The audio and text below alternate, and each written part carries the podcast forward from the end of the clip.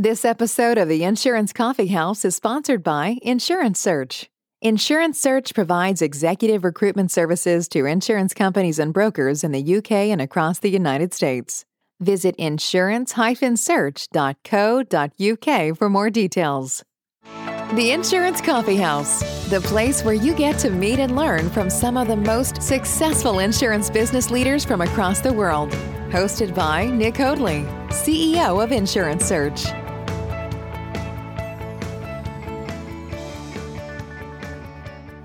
Welcome to the Insurance Coffee House, the place where you get the chance to meet and learn from some of the most successful insurance business leaders on the planet. On today's episode, I am delighted to be joined by a very special guest, Phil Barton, CEO of Partners And. Welcome to the show, Phil. It's a pleasure to be here, Nick. Thank you, Phil. It's it's great to have you joining us today. Now, Phil has an incredible reputation in the UK insurance market, so I'm sure our friends and colleagues across the sector will have a great understanding of your career to date, particularly your time as the CEO of Jelf. But for our American and international colleagues who may be less aware, I just wondered if we could start off by sharing a little bit about your time at Jelf and your achievements there.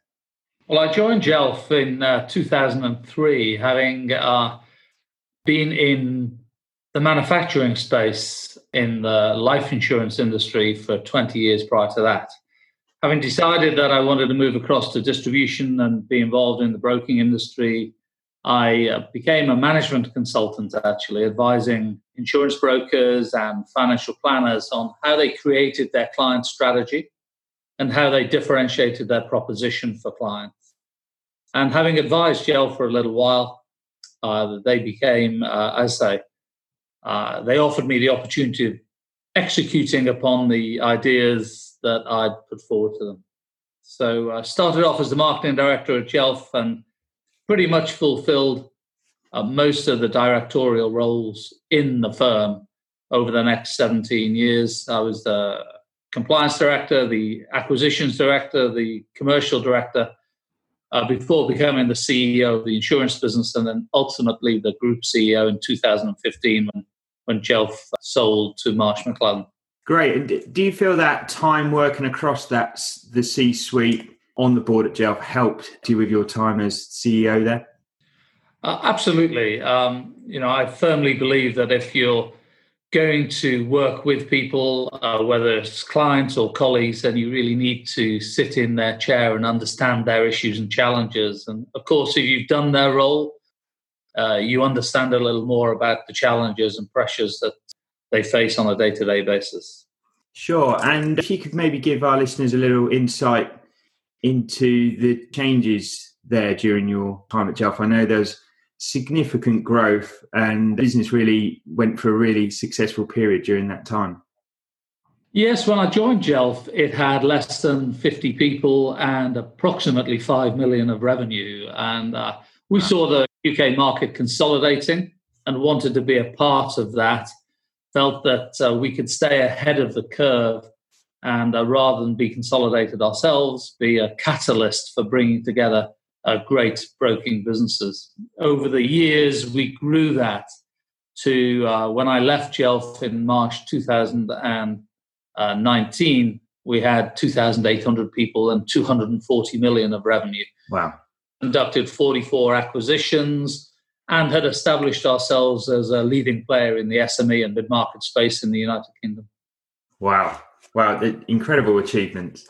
And our listeners would be pleased to hear that, that, that you've not stopped there and um, you've, you've now got your new new venture partners and give us a little bit more information about the business where it stands to date and your plans for future well partners and is designed to be a next generation advisory business, delivering a seamless advice solution to mid market, owner managed SME clients across the UK.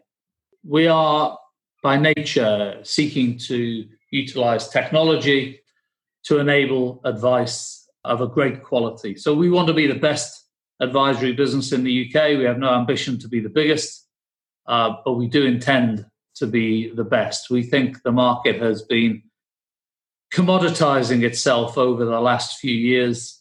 and has lost sight of the importance of advice. Uh, insurance is a very complex instrument, and clients need advice. They live in a complex world. Yeah. And uh, we believe that advice is at a premium in the market today. So, do you think that the space the insurance market in at the moment, with the range of risks and the complex risks that, that, that, are there today that perhaps were not there 20, 30 years ago, as a new business, do you think that can put you right at the forefront? Well, I think uh, the consolidation of the market has um, brought uh, a short termism with it. Mm. And people are, are looking to, frankly, make profits at the expense of clients rather than by serving them. So, as a, as a business setting itself out as uh, highly competent, technically capable, but with a real passion for client service, uh, we think we are differentiated uh, anyway.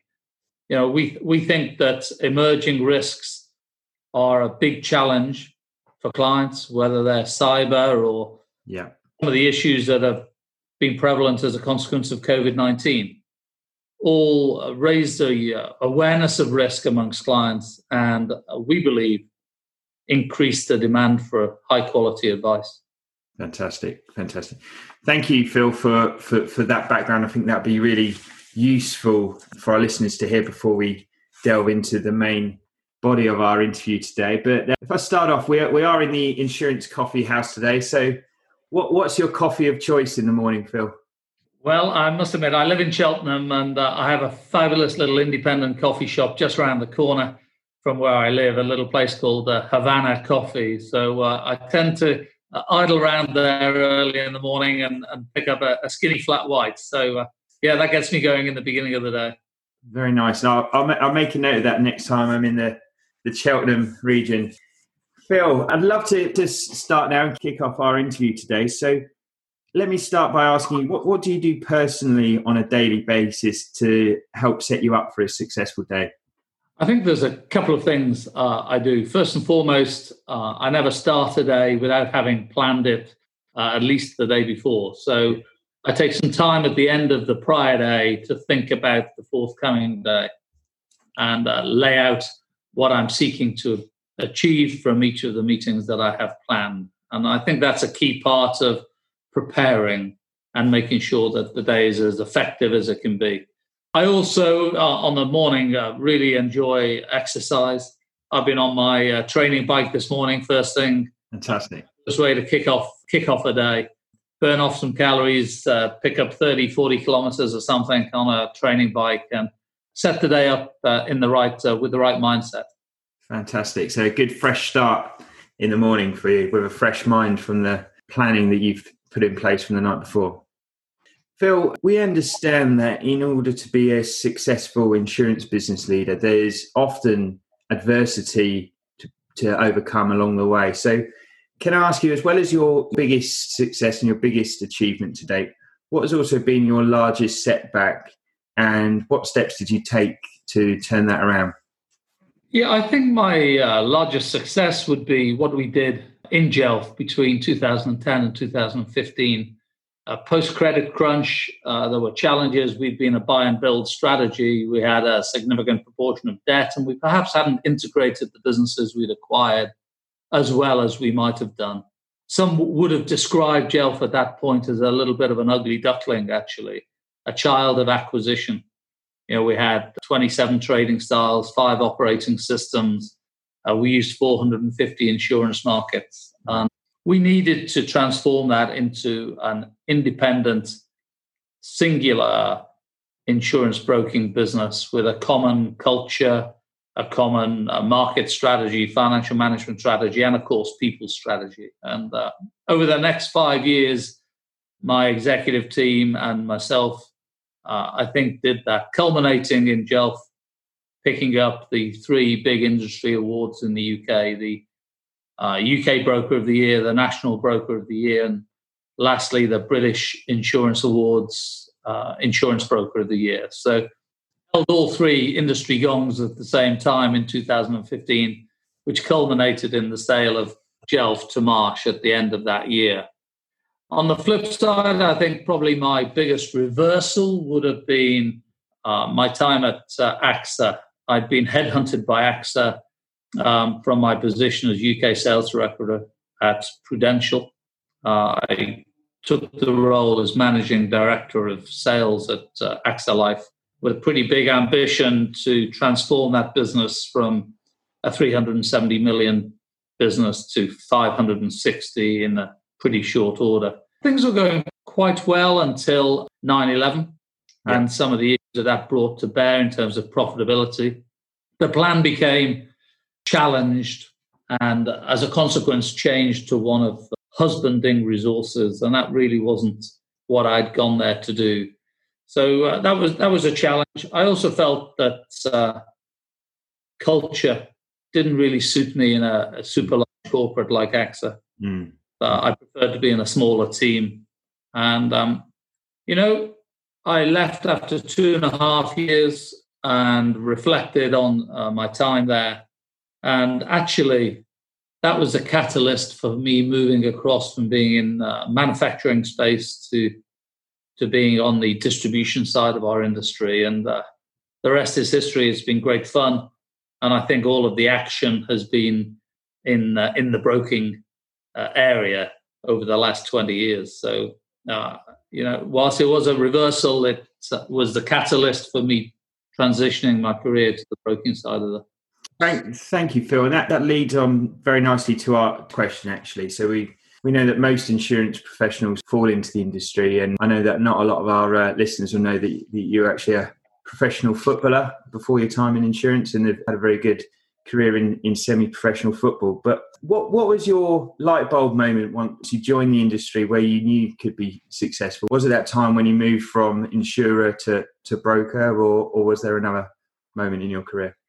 Well, I, I joined the industry in uh, 1983 and I, uh, as you said, I, I did that to complement what I was doing on, on a football field.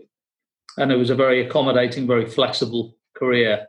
I actually really, um, my career kicked on when I joined Scottish Amicable in the, in the mid 1980s as a life inspector. And I quickly became pretty successful as a, as a life inspector in, in the Southwest. Uh, and that culminated in me getting a very early opportunity to uh, move to Glasgow into the head office of Scottish Amicable to set up their key accounts team. So I became a, a, key accounts manager. I think I was 26 at the time. I was walking into the uh, boardrooms of the global brokers, cutting a multi-million pound deals on uh, on the life and pensions marketplace, and that was a phenomenal experience. I was working alongside the managing director of uh, Scottish Amicable as well. I was connected with the board. And for a 26 year old, uh, that was a fantastic experience and something, uh, it was a challenging thing to take on. Uh, I'd been a very successful sales guy and uh, I actually took quite a reduction in salary in order to take that role, but I felt that the experience I'd gained from it would stand me in good stead in later life. So fantastic. You had an opportunity to work with board members and senior insurance business leaders from a from a very early age, and you had that exposure early on in your career. Yeah, that was. Uh, I had a great sponsor in the business, and uh, that was a great opportunity which I, I grasped with both hands, and uh, frankly never looked back as a as a consequence. So uh, yeah, I, I would say that decision probably halved my revenue, halved my salary to go and do that job. There was some promotion in those days. Oh.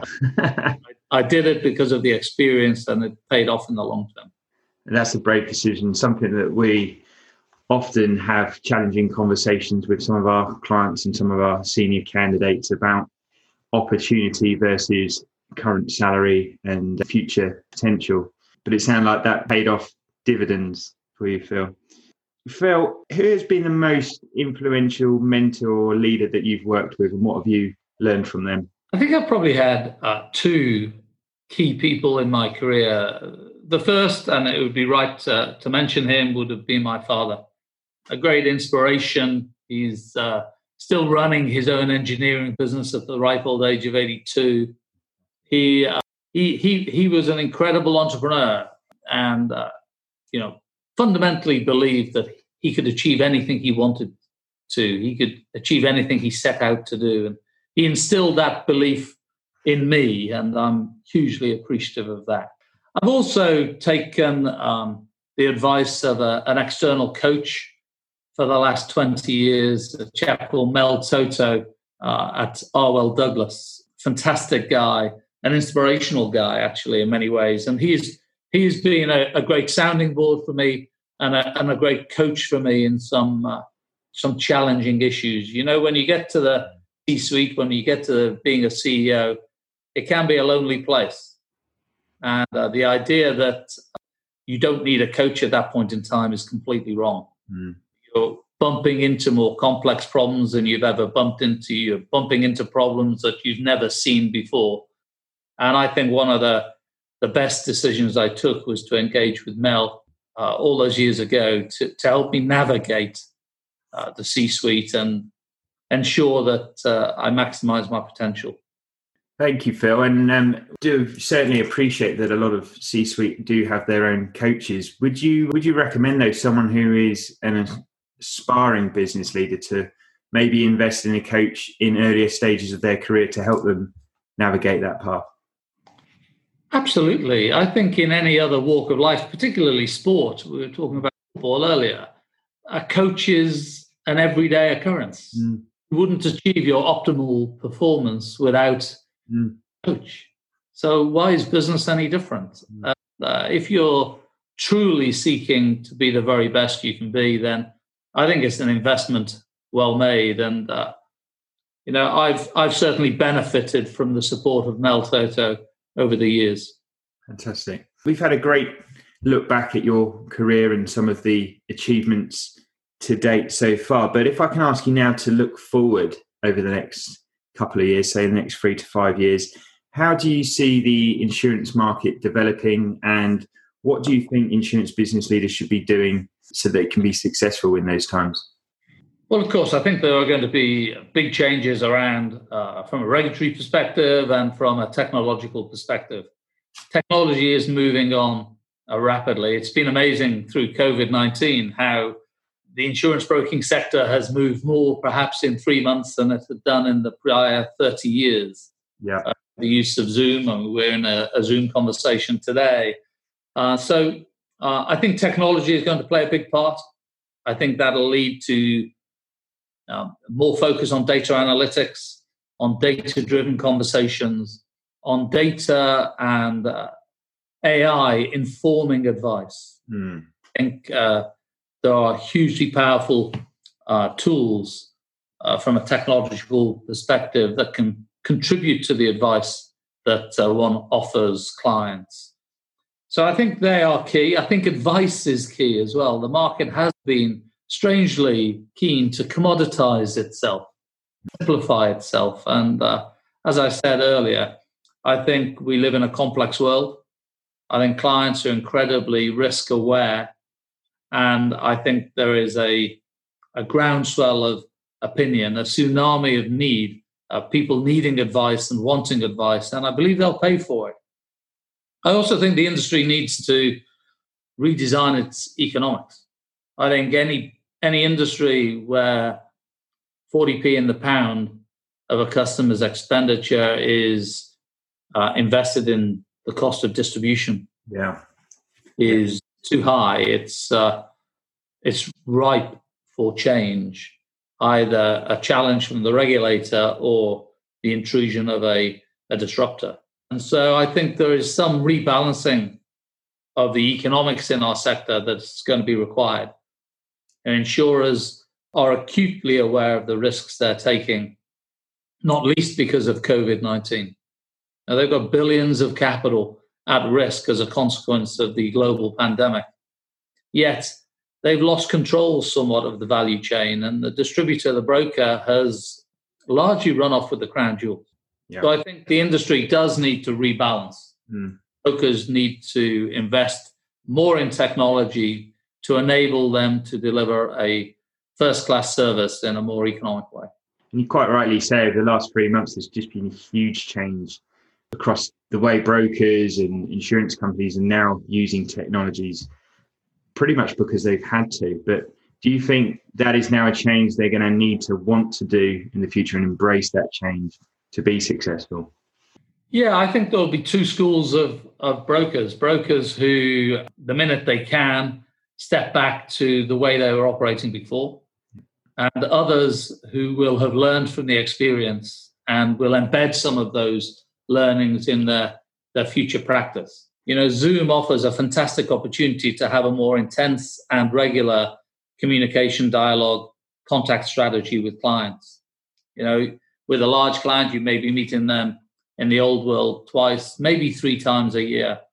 But Zoom enables you to speak on a much more regular basis, to have much more specific discussions with clients. And I think if we use that technology smartly, we can use it to enhance and enrich the relationship rather than just drive efficiency. So it's enhancing that advisory piece uh, as opposed to replacing it.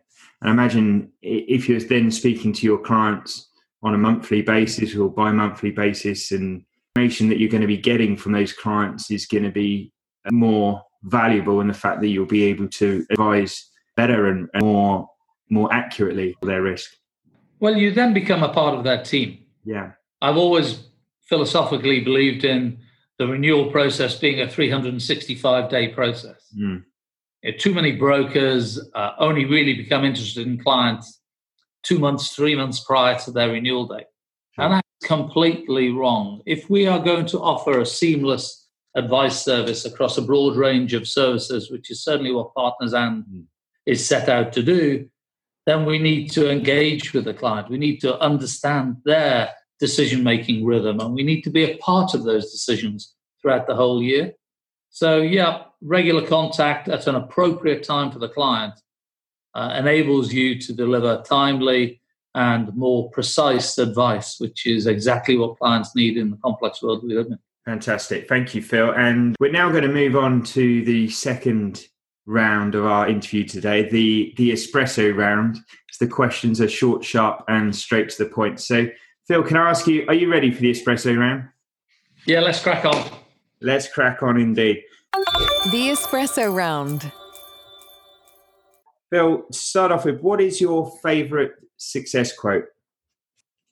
I'm not sure it's a success quote, but the uh, quote I find myself repeating most is that culture eats strategy for breakfast. Uh, Peter Drucker's quote. You know, it's all about people in our industry.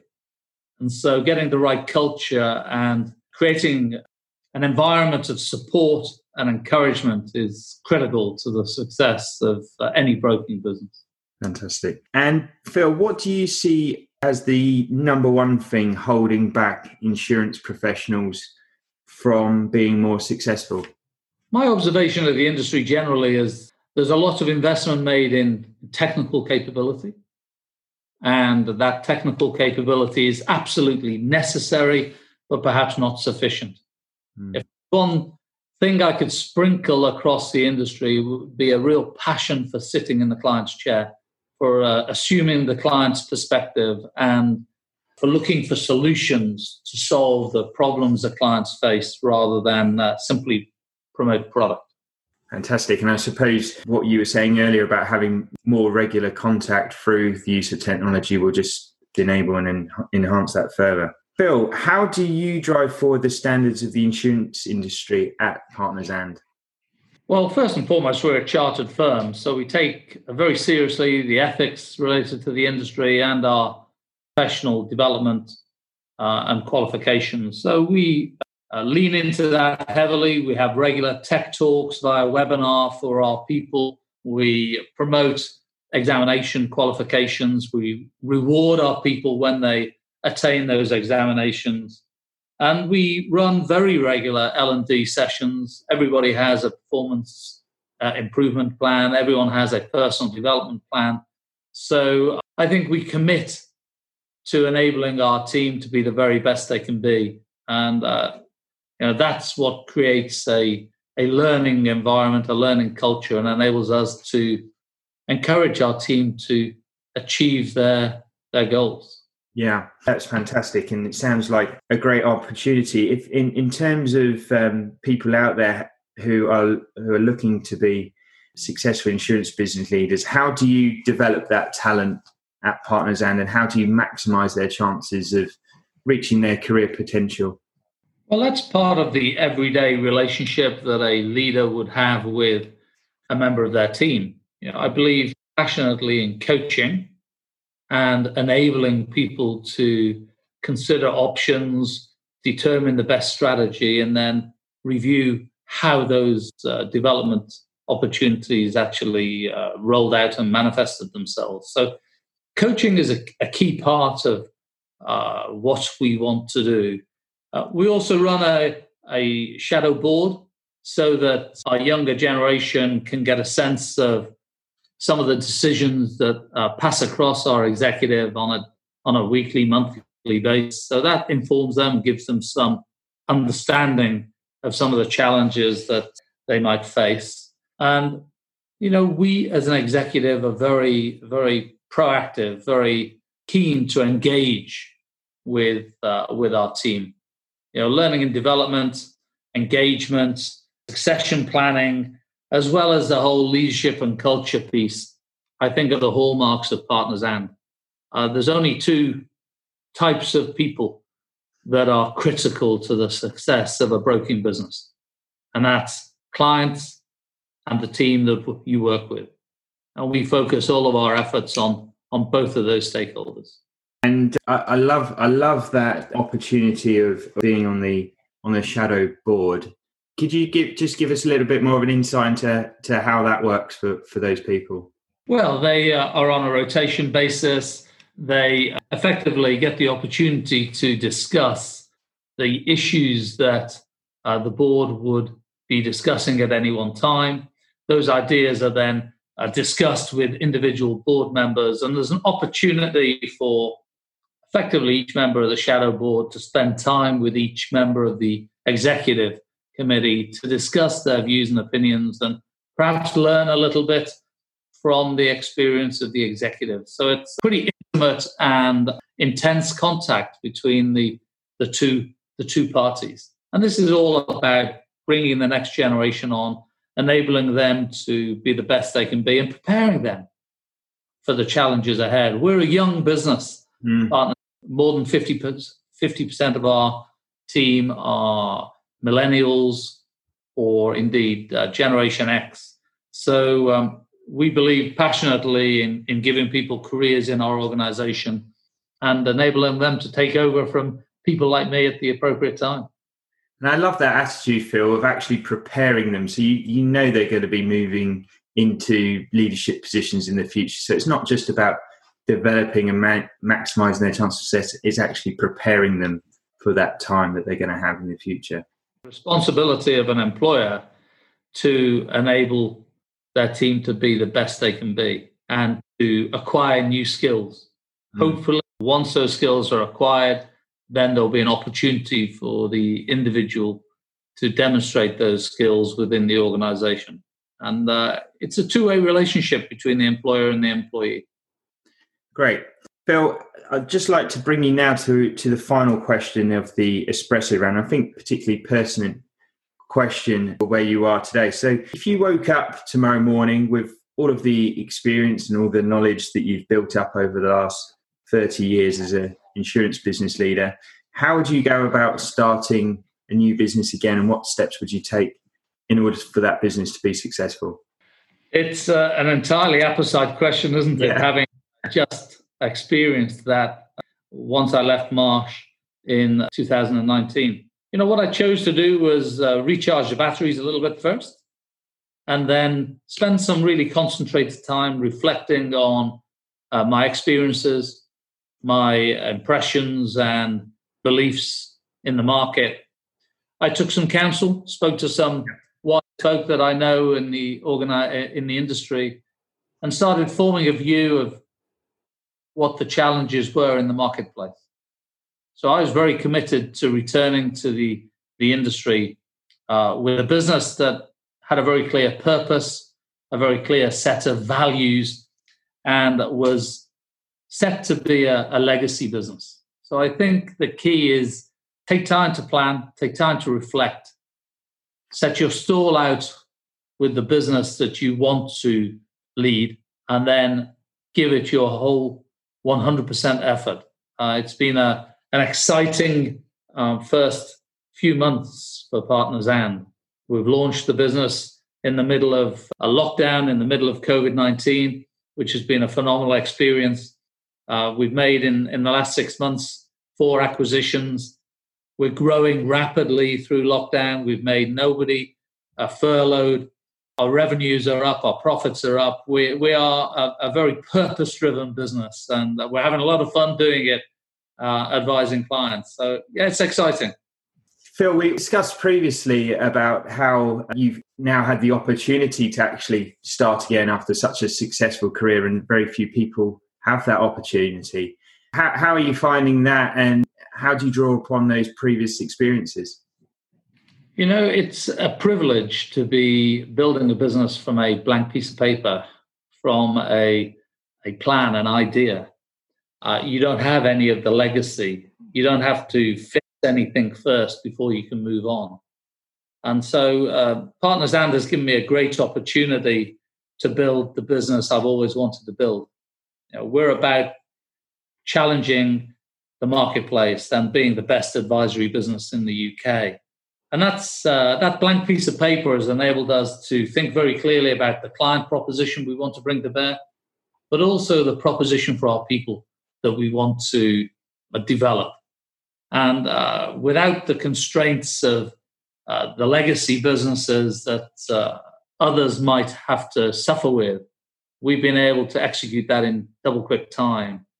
So it's a privilege. It's uh, a great opportunity. It's why we've been able to launch a business at such pace mm. uh, with such clarity of purpose. And uh, yeah, it's it's it's fun. You know, when you're building a business to create a legacy, when you're building a business because you want to create the best team you've ever created, then every day is exciting. Every day is a, an opportunity to take a step in the right direction.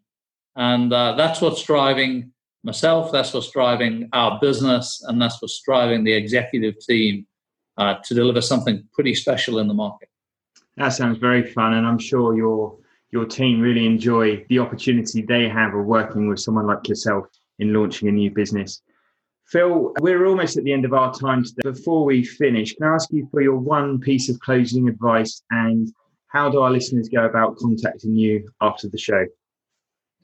I think my advice would be evaluate every day against the yardstick of having done something which was solely on a client's agenda, where there was no material benefit for you, but there was a potential material benefit for your client. Introduce your client to another person that might supply them or offer advice to them. Seek to support them in some way which is way beyond the insurance agenda. I think that's my measure of a successful day. Can you look yourself in the mirror and say, yeah, I've, I've done something for a client which was purely on their agenda, um, looking at the world purely from their client's perspective. In terms of contact, my uh, email address is phil.barton at partnersand.com. I'm also pretty active on LinkedIn, so you'll be able to find me there. And uh, it would be great to reach out and speak to anybody who's uh, been listening to this interview. Thanks for your time, Nick. Thank you, Phil. And thank you for sharing those contact details. We'll ensure we put them on the show notes so our listeners can reach out for you. Phil, thank you so much for joining us today. It's been a real privilege to have you on the show. Really enjoyed spending this time with you. I think our listeners would have gained some really, really valuable insights and we'll have some takeaways there which will help them with their careers. To all our listeners out there, whether you're based in the UK, the United States, or across the world, we thank you for listening to us today and we hope that you have enjoyed hearing from Phil. If you enjoyed the show, please do leave us a review on iTunes or your podcast app and make sure that you download and subscribe to the show so that you receive each one of our episodes directly into your inbox. Till next time, I've been Nick Hoadley, and this has been the Insurance Coffee House. Take care. You've been listening to the Insurance Coffee House with Nick Hoadley. Join us next time to hear more insights and inspiring success stories to help you become a better insurance business leader. Available to download or subscribe now.